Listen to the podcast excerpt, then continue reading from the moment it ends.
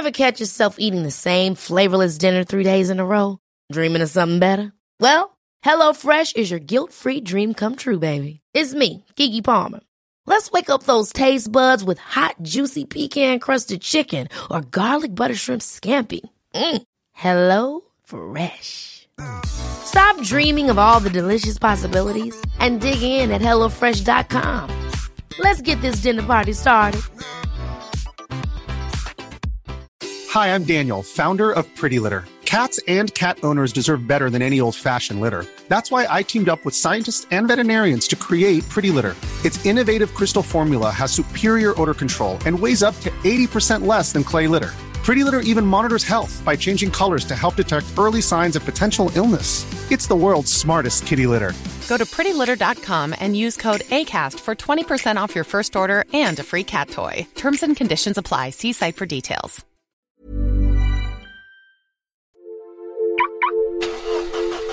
This is a Manhattan bound B Express train. The next stop is Grand Street. Mind the gap. Welcome to Skylines, the City Metric podcast. I'm Jonn, and this week we are going to talk about the end of the world. Let's put it that way. Uh, for, for this cheery episode, I'm joined by uh, my colleague India Bourke. Our, our uh, you're sort of our environment correspondent, aren't you? Yes, hello. Which you chose that as your specialism. You decided that the thing you would like to be ri- spending your life writing about is the imminent death of humanity and possibly all life on it. I mean, are you uh, were you particularly depressed that day? Or? no, it does feel appropriate this week though, with us both being both being pretty sick in the office for different reasons. Yeah, it's, uh, yeah, everyone in the office right now is particularly, but you know, we're, we're, we're going to work through that despite, you know, we're- that's our, our commitment to, to podcasting is such that we're not going to let some, some cold stand in the way of. Containing our germs in the podcast room. So, so the reason we decided to, to do a climate change special is because there have been, well, okay, that, let's phrase this as a question. It feels to me like there have been an unusually high number of extreme weather events recently. Is is that is that definitely true, or is this just like are we just more aware of things than we would have been in the past? So, yes, there is evidence to suggest that extreme weather events are getting more frequent. So, obviously, we've always had big storms, hurricanes, floods, back to biblical times, very well documented. But the frequency and the extent of their impact is, is much greater now due to human caused climate change. It's just completely changing the way these things are operating. So there was that moment a couple of weeks ago where I think there were three hurricanes in the Caribbean at the same time, which is that's that's pretty rare, isn't it? It was very rare. I mean, each event, uh, you've probably been watching it on the news too. I was glued to the screen where, as Hurricane Irma approached, um, came across the Caribbean and approached the coast of Florida, and it seemed that it was almost 24 hour round the clock coverage of it, um, which did become very, very addictive. But yes, each one of those hurricanes has has broken records. So first of all, there was Harvey, who hit Houston in Texas, and that was it. I like the way we're going with who there. It's like we're really sort of leaning into the giving them individual identities. But yeah, sorry, sorry, I shouldn't interrupt. There is actually a, a proposal to start naming the, these hurricanes after climate change deniers. So the Koch brothers hu- hurricane, which is quite a nice idea. But um, they're already spreading so- enough so- devastation on. So Harvey hit, and it was the wettest tropical storm on US record by the time it hit Houston. Dumped a hell of a lot of water on the city. Then you had Irma, which was the longest lasting Category 5 hurricane on record. And then um, Maria, who just hit. I do say who, don't I? That's very which, probably better. um, which hit Puerto Rico. It was a Category 4 hurricane, but it was the fastest, uh, one of one of the fastest storms to intensify from a Category 1 to a Category 5 over the past few days. So each of these storms is just breaking records. So you get someone like Trump saying, "Oh, they're not so big," or "We we've always had big storms." Yes, you have always had big storms, but just the the magnitude of Uh, of the whole picture is is quite something. It's interesting what you say about watching it on, on television because, you know, we, we did that at home. It's quite weird when you think of like, you know, catastrophic weather events becoming a form of entertainment, but there's definitely an element of that, isn't there? It's, I mean, there is something weirdly so addictive about it. Yeah. So interesting. I I was completely hooked. I found myself with a kind of ethical theoretical problem, which was obviously you want the hurricane to cause least devastation as possible for for the sake of the people involved.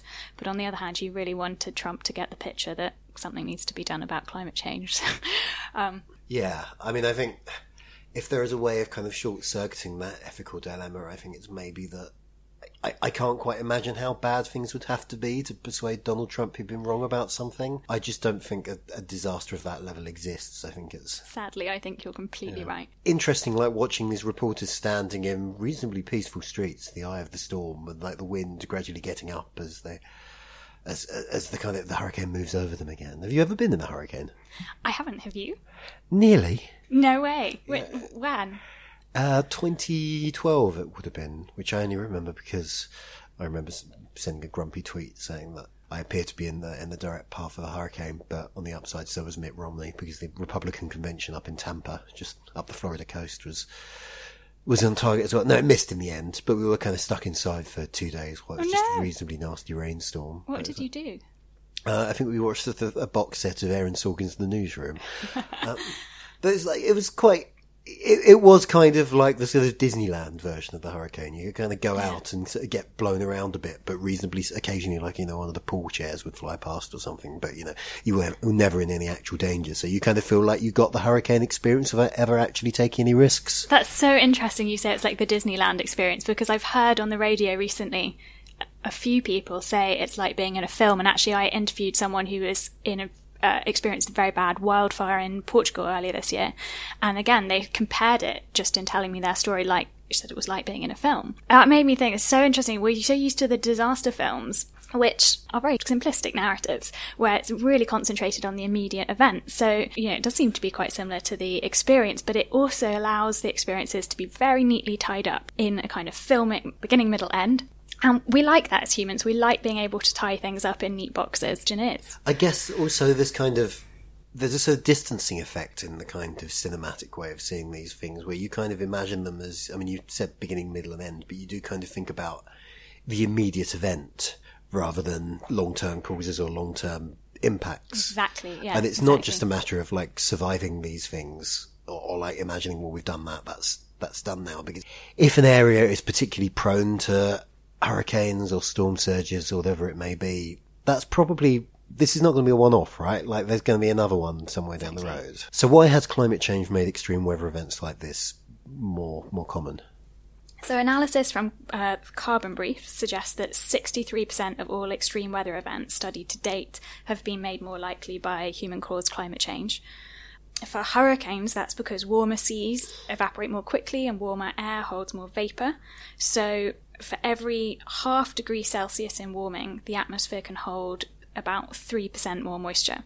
So, that's, that's how hurricanes work. yeah we're, we're kind of focusing a bit on, on hurricanes here because well again probably because because of the pictures really but that's not the only the only form of extreme weather events that we're we're seeing Not at all. So you've got the wildfires. Los Angeles has seen its largest bushfire in history. A million acres have been burned in Montana. According to one study, uh, the total area burned in the western US over the past 33 years was double the size it would have been without climate change. You even had wildfires in Greenland.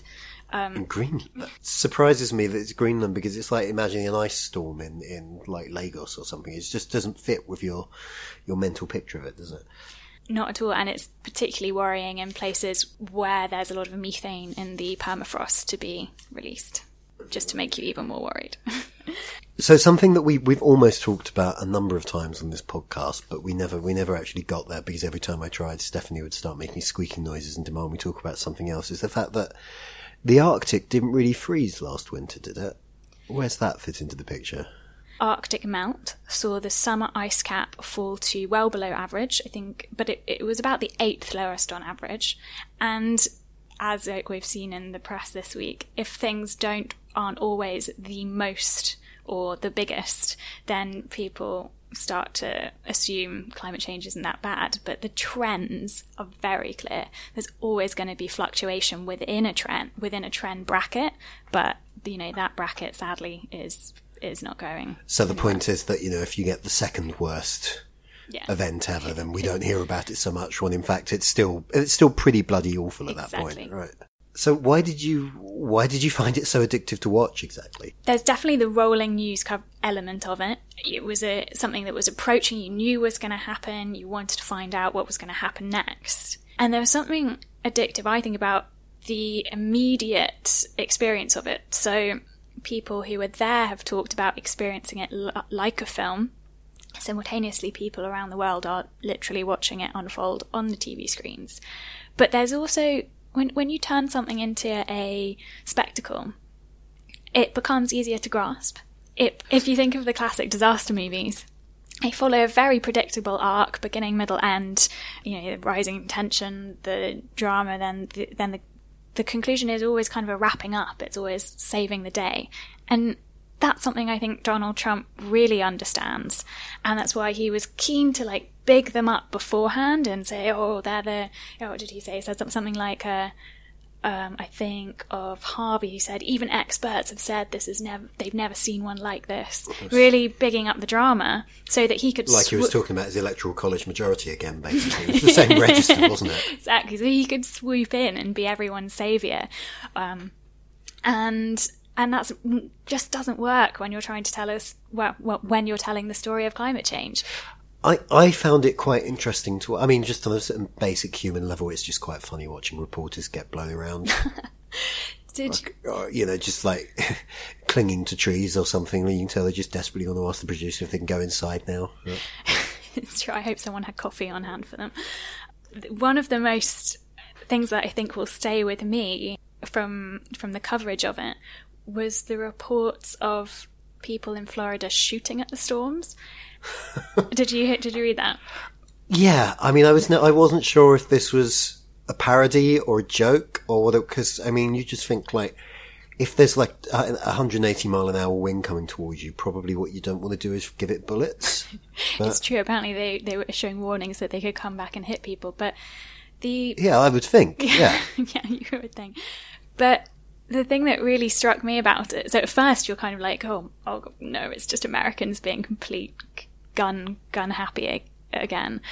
But then you also think, well, actually, it's a sign of desperation. A lot of people, a lot of gun owners live in quite deprived areas in America, and if you're shooting into a storm as a way to stop it, it just means you're out of control. It's like it's like a helpless thing, really, and that is the that is the real problem of these storms is that they do disproportionately impact people on low income. So the result of Hurricane Irma has hit hardest elderly people in care homes where the power ran out, people on low incomes who get pushed closer to the edge of being able to cope because maybe their maybe their means of business has hit, been hit or or even um they can't go to work because everything's shut and they don't get their paycheck and, and then obviously around the world developing countries are also going to be hit really hard so it's it is a tale of two storms So sometimes when we talk about this stuff, I get the sense that we, we talk too much about how it's affecting the developed world and not enough about how it's affecting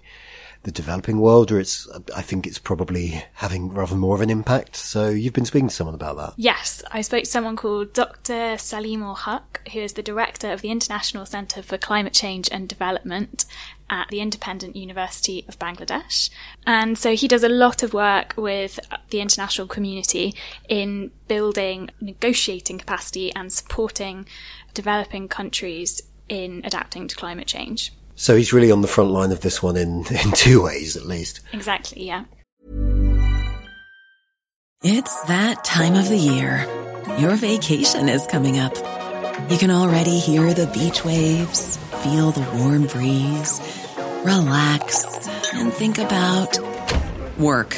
You really, really want it all to work out while you're away. Monday.com gives you and the team that peace of mind. When all work is on one platform and everyone's in sync, things just flow wherever you are. Tap the banner to go to Monday.com.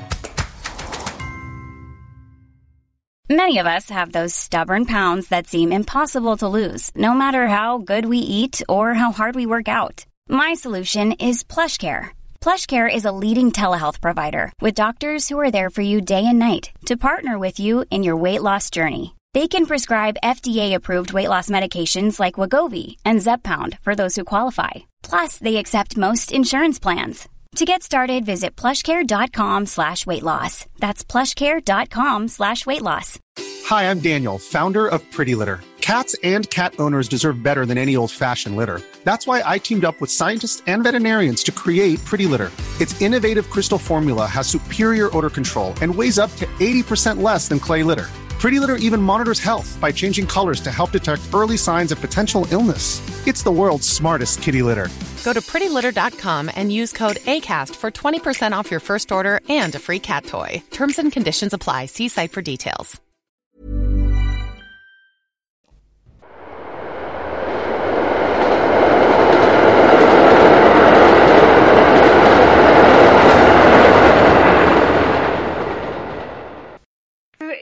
Work as the director at the International Centre for Climate Change and Development at the Independent University of Bangladesh. That's correct. And you've worked at the International Panel on Climate Change as a lead author. And you're working in Bangladesh right now.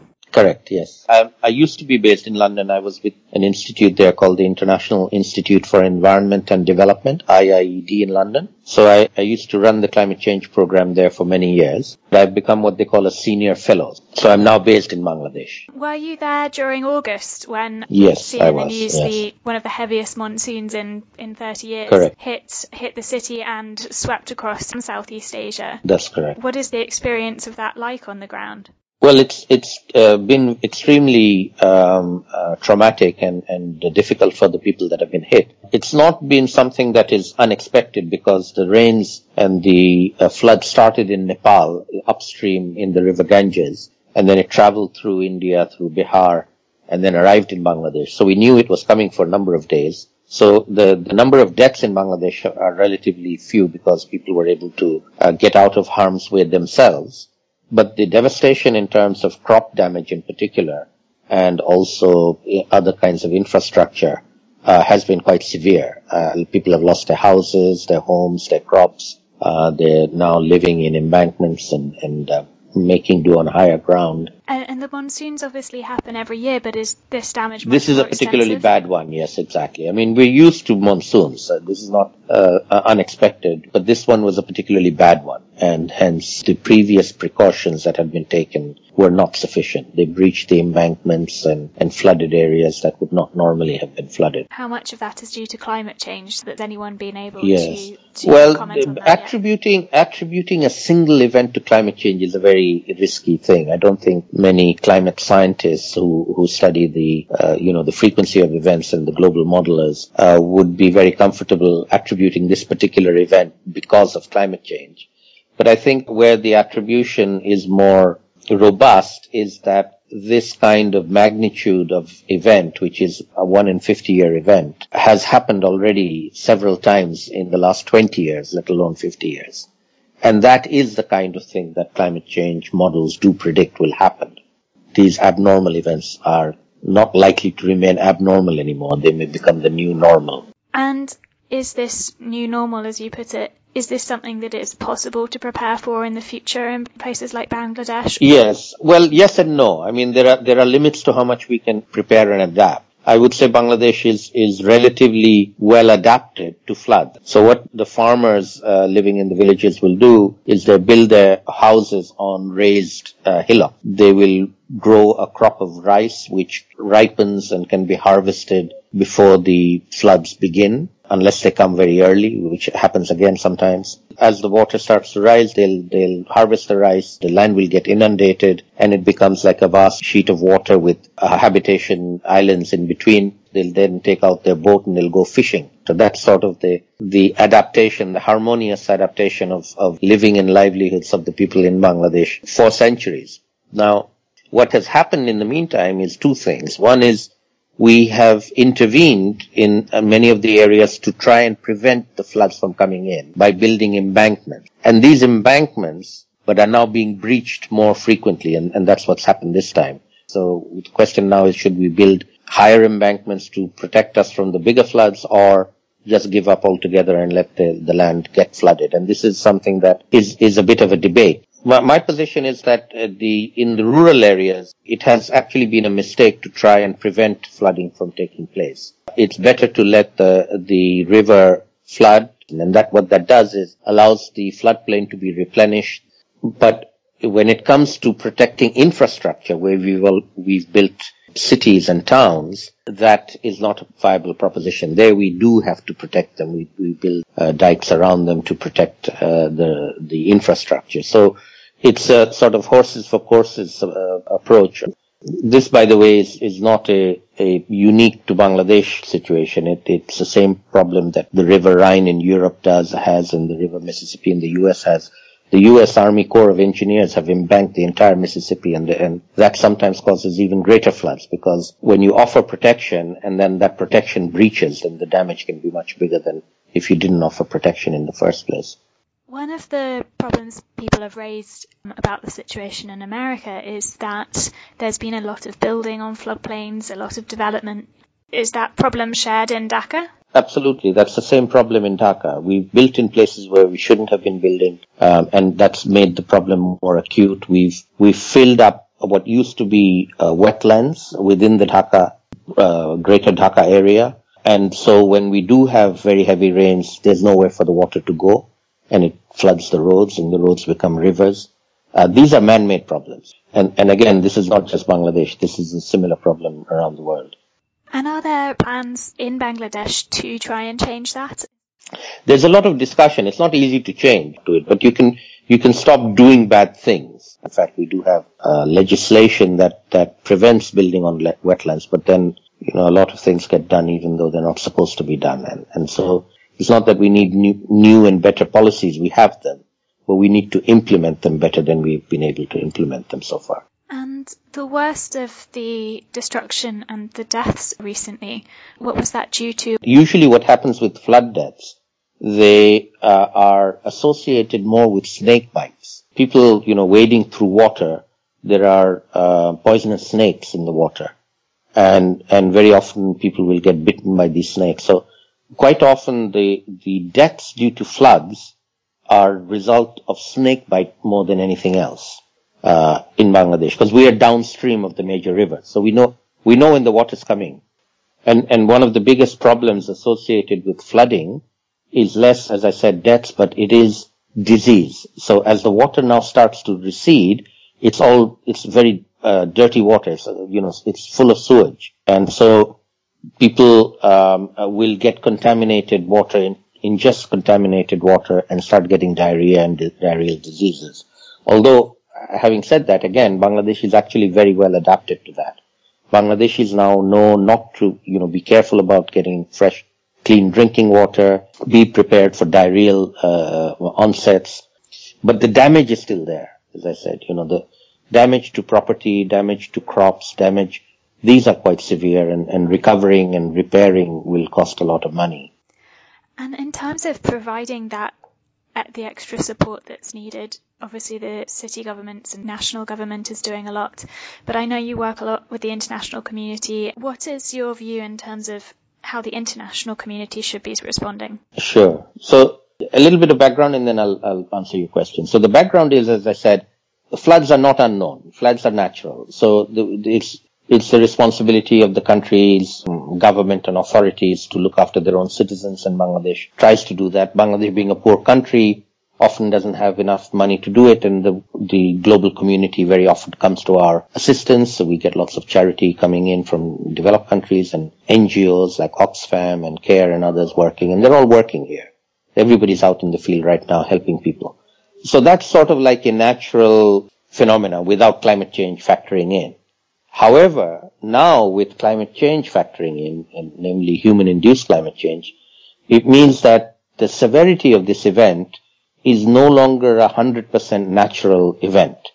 There is an element of human-induced contribution which is not zero anymore. It, we don't know how much it is. We don't know whether it's 10% or 20% or 1%, but it's not zero. And therefore, the intensity of the event, not the event itself. I mean, the event would have happened without climate change, but it would not have been so severe. It's the same argument for hurricanes Irma and Harvey. And so it's the contribution of climate change to making the event worse than it otherwise would have been that now introduces this element of man-made causation, which didn't exist before. And so if we accept that there is this man-made causation, then there is a responsibility for those who cause the problem of pollution of greenhouse gases to provide some kind of compensation or support. In the climate change negotiations, we call this loss and damage. The, the, the impacts are called loss and damage because of climate change. And what we, the poor countries, are asking for, and I, I uh, that's what I work on and uh, bring forward in these negotiations, is this uh, demand for compensation. So we need to shift from what the paradigm we used to have before, which was charity. You know, we're poor people, we're suffering, help, and then people would help. We'd get charity. But now it's more, it's beyond charity. Now it's you cause the problem and you need to be helping us solve the problem and cope with the problem. There's an element of responsibility which doesn't come with charity. It's now a polluter pay principle. We're moving from a charity paradigm to a polluter pay paradigm. And the polluters are both rich countries who have caused the problem, but also companies like the fossil fuel companies who've made huge profits out of causing pollution. And so the demand now is for these countries and companies to be held responsible and at the very least to be providing some compensation from the profits that they've been made.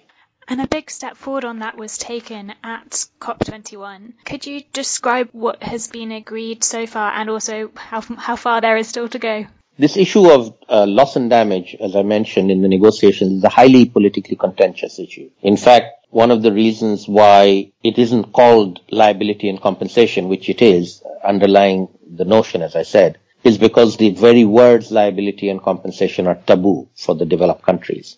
They didn't allow us to use those words. So instead they, they agreed to us using the words loss and damage. And that took a battle. So we, we finally, we, we managed to get in Article 8 of the Paris Agreement. It is an article addressing loss and damage. So that the principle of loss and damage has been accepted. The need to address it has been accepted. Now the question is, what do we do about it? And that's where we're going to push forward in the next conference of parties, which is in November in Germany, which is going to be uh, presided over by the Prime Minister of Fiji, who has made this a big issue. So he has already stated that he wants the next conference of parties to focus on implementing this part of the Paris Agreement and actually addressing the issue of compensation and liability and basically untaboo this topic. What do you think is the best possible outcome that could be achieved in Germany? The, the outcome that needs to be achieved, and I think is even now, given the events that have happened, both the Asian, the South Asian floods, and even more uh, importantly, the events in the United States, is that the recognition that this is no longer a topic that can be, you know, swept under the carpet. There is damage. Somebody has to pay for the damage. The, interestingly, you know, in, in the United States of America, this is actually an accepted principle. So what is going to happen right now is that the state of Texas and the city of Houston are going to make damage assessments of how much monetary loss they had. And they're actually going to send a bill for loss and damage to Congress and ask Congress for the estimates right now are in the order of 100 billion for Texas and 100 billion for Florida for Irma.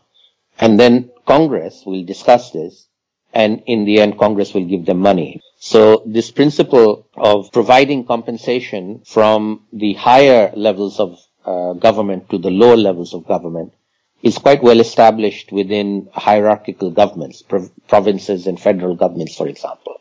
Now, what we want to do is to extend this principle to the global level. If the countries that are hit can't cope, can't manage, then there's a global responsibility to provide them with compensation after the event.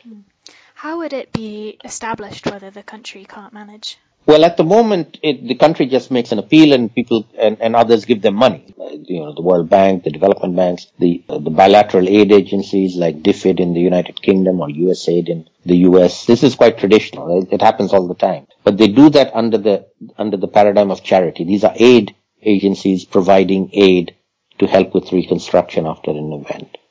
The UN Framework Convention is not an aid. It's not a, a development agency. It's a pollution treaty the reason we have the framework convention is to deal with the pollution problem, the emissions of greenhouse gases which are causing problems. And so under a pollution treaty, the principle then becomes a polluter pays principle. We need to adopt that. We need to find ways of assigning responsibility to polluters and for polluters to then contribute to funds to uh, provide uh, assistance to those that result. Again, th- this principle is not new. It's been applied, for example, in the case of oil spills from tankers in the high seas. There's a, a global protocol where all the oil tanker companies put money into a global fund that can be used for compensating any person or place or country that is harmed, uh, the coastline particularly, by an oil spill by a passing tanker. So you don't have to go and catch the tanker that spilled the oil that caused the damage on your beach. You can go to this fund and say, just show them the damage that has been caused and they'll get, they'll get compensation for it. This is a mechanism that has been already set up some years ago.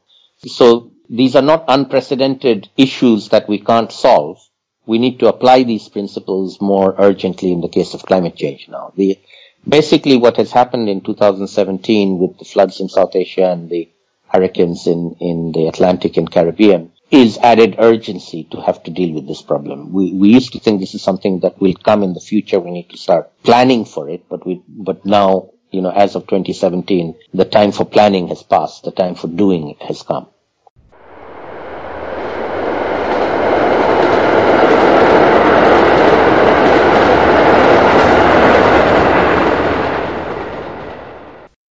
So this is all getting very depressing, to be honest. Like, give, give me a reason to be cheerful. What can we actually do about any of this stuff? Is there something cities can do to sort of prepare themselves for, for the worst?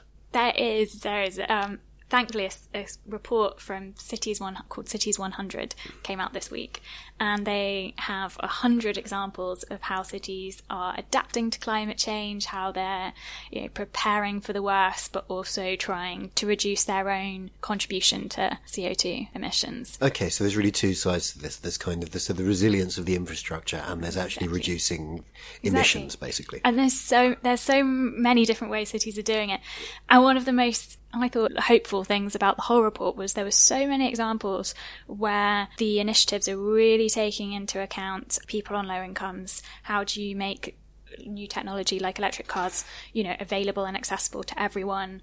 Um, how do you make sure everyone's involved? Shall I run you through a couple? All right, yeah. Give us a couple of examples. What what what inspired you here?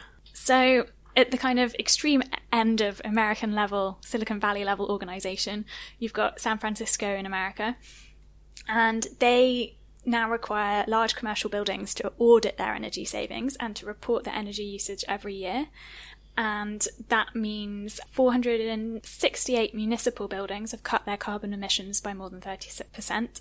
And in the private sector, I think there's been a 10% reduction in electricity usage in upgraded buildings.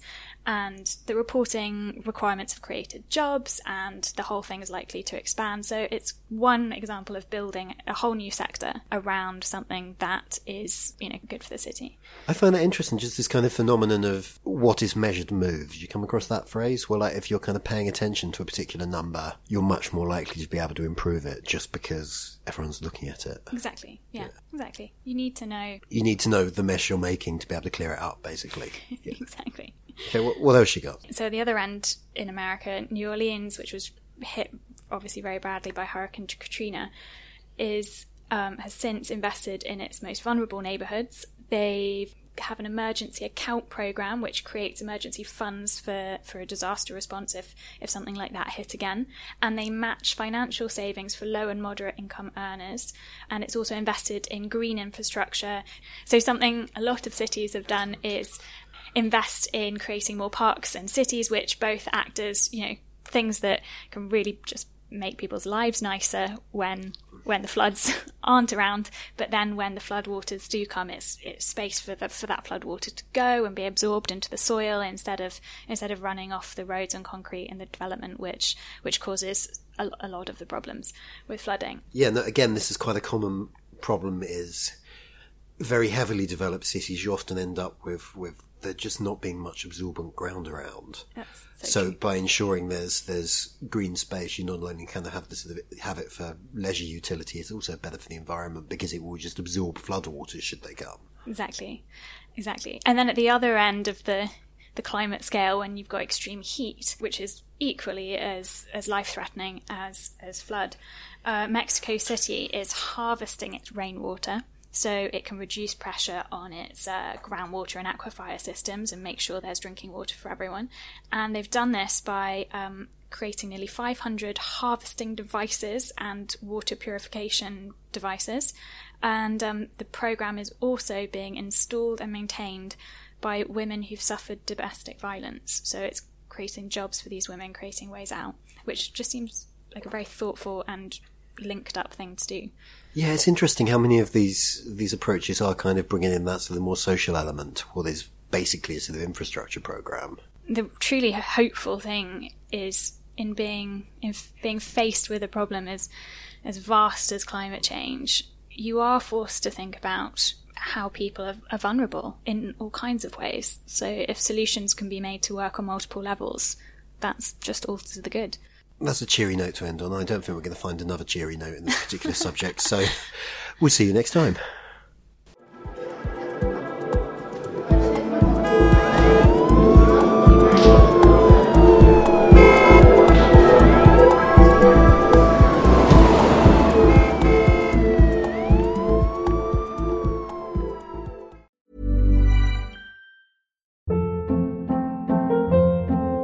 Hold up. What was that? Boring. No flavor. That was as bad as those leftovers you ate all week. Keke Palmer here, and it's time to say hello to something fresh and guilt-free. Hello Fresh. Jazz up dinner with pecan-crusted chicken or garlic butter shrimp scampi. Now that's music to my mouth. Hello Fresh. Let's get this dinner party started. Discover all the delicious possibilities at hellofresh.com.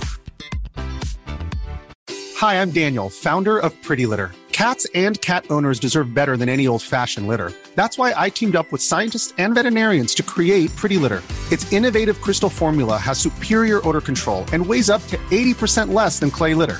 Pretty Litter even monitors health by changing colors to help detect early signs of potential illness. It's the world's smartest kitty litter. Go to prettylitter.com and use code ACAST for 20% off your first order and a free cat toy. Terms and conditions apply. See site for details.